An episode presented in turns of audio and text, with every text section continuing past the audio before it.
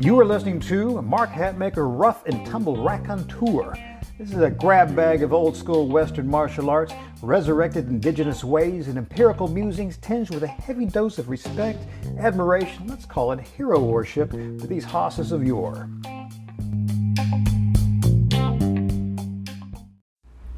Crew, this is Mark Hatmaker coming to you from the Comancheria. Today, let's talk pit fighting, P-I-T, that's right, pit fighting.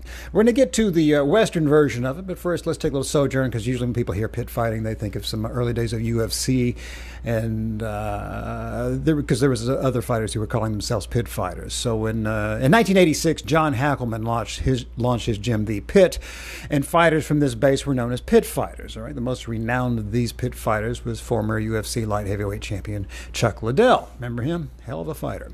Anyway, pit fighting was in actuality a harder form of Hawaiian Kenpo, K-E-M, as in Mike, K-E-M-P-O, which in itself was formerly known as Kajukenbo, which was another hybrid martial art originating in Hawaii in the late 1940s. Now, the admittedly awkward word Kajukenbo was meant to do honor to the arts that constituted his whole, which were karate, judo, jiu-jitsu, kenpo, and boxing. Now, that's not a bad mix at all. Now, Kajukenbo still survives under that original name, with some branches calling itself Hawaiian Kenpo, which is K-E-N, as in November, po, so we get the N and the M are being transposed, and Coach Hackleman ballparking on Hawaiian Kenpo with the M to emphasize the harder approach to training and application that he advocates. Okay, I'm sure you've noticed so far the arts we've discussed are Eastern and origin, but exactly how do we get our discussion back towards the Western martial arts, the rough and tumble we're so involved with, or actually to boxing. We're going to trace the phrase of pit fighting to another origin here, and this is really brutal. We simply need to distinguish what is known in modern parlance as pit fighting and the far, far, far more brutal game, this was considered a game, of pit fighting that entertained Welsh miners. Now, we're talking Welshmen because many of the mines in the United States frontier, we had lots of Irish and Welshmen doing the mines, and they're migrating their skills at mining and bringing over their own games and fighting styles and bringing it here and adding to the mix that we've already got going on this formidable continent. Now, our best look at this Welsh game of pit fighting, and I'm not even going to try and pronounce it, but in the Welsh spelling, it is YMLADDPWLL. All right, so again, I'm not even going to take a stab at that, but this is the Welsh spelling for pit fighting, and we're going to see also where we see it come forward all the way up into the early teens and 20s of the last century, when the mighty rugged boxer Tommy Farr. Now, Tommy Farr, whose ring name confounded the ears, he was called the Tony Pandy Terror, named after a district there in Welsh. And again, we hear it now, we go, Tony Pandy Terror doesn't quite strike our ears that way, but he was a hell of a fighter. He was best known for his controversial fight with heavyweight champion Joe Louis on March 15th, 1937. Now, Joe earned the 15-round decision, but there are those who see it otherwise. If you like, you can dial it up and take a look for yourself. Whether you agree with the decision or not, it still doesn't matter to see how formidably tough Mr. Farr was. Now let's get to why we're discussing Mr. Farr.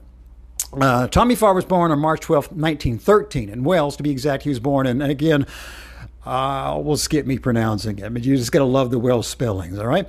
Now, as many did in his time and locale, he started young as a coal miner. Again, when we talked Welsh, there was a lot of coal mining in the area. There's a good deal of the skills started there, and again, came to the States. Now, he was a Welshman, and he dug there.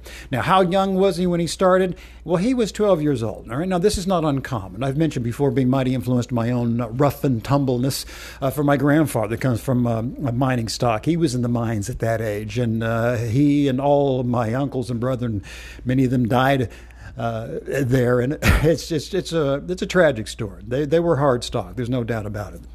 Anyway, Tommy Farr started, he was 12 years old. Now we got to think about that. A tough occupation plus tough lads, well, this equals these tough lads maturing into tough men.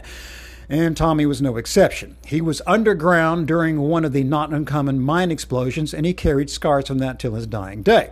Now, what exactly did Welsh colliers do for recreation during downtime? Well, it seemed they indulged in a bit of pit fighting. And we're not talking Kajukenbo or Hawaiian Kenpo or Kenpo. So what exactly is pit fighting Welsh style? Well, Tommy himself describes it thusly. Two holes are dug waist deep, approximately 2 feet apart. A contestant enters each hole, they face, and they commence battering one another with their fist. Unable to flee or effectively duck, use footwork, the, quote, game, unquote, is one of blocking and being the hardest hitting man willing to fling while waist deep in a hole. You, quote, win by so incapacitating the other fellow in his hole that he cannot fire back. Now, keep in mind, being unable to fall when knocked out, one undoubtedly receives a bit more punishment than might be wise. Yeah, the grand old days of good, clean fun. Am I right? Now, Mr. Farr enjoyed a fine ring career, and one cannot help but presume that pit fighting aided and abetted his upper body defensive game and bolstered the fighting spirit by the sheer grit of the endeavor. Well, thus concludes today's sermon. I mean, actually, in the black box material and on the Boxing Like the Champs round 2, we go into actual drills and physical tactics where you can bring a bit of this pit fighting forward without actually digging the pit. Hell, you can do it if you want, but there are some nice transfers or substitutions you can make to try and build up this unusual base to learn some hardihood and some upright mobility from having to be greatly restricted. But again, the physical representations are found in the two materials I just mentioned. But for today, mainly, we just want to have a glimpse of these past old hosses and just be amazed. Take care of yourself, crew. If you like this thing, like, subscribe, you know, all the noise. Take care of yourselves.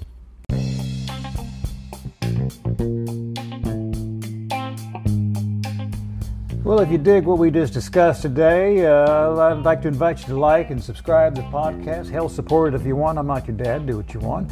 And if you're a glutton for punishment, just visit our website, ExtremeSelfProtection.com. You'll find links to the blog, all of our products, and hundreds and hundreds and hundreds of more pages of like musics.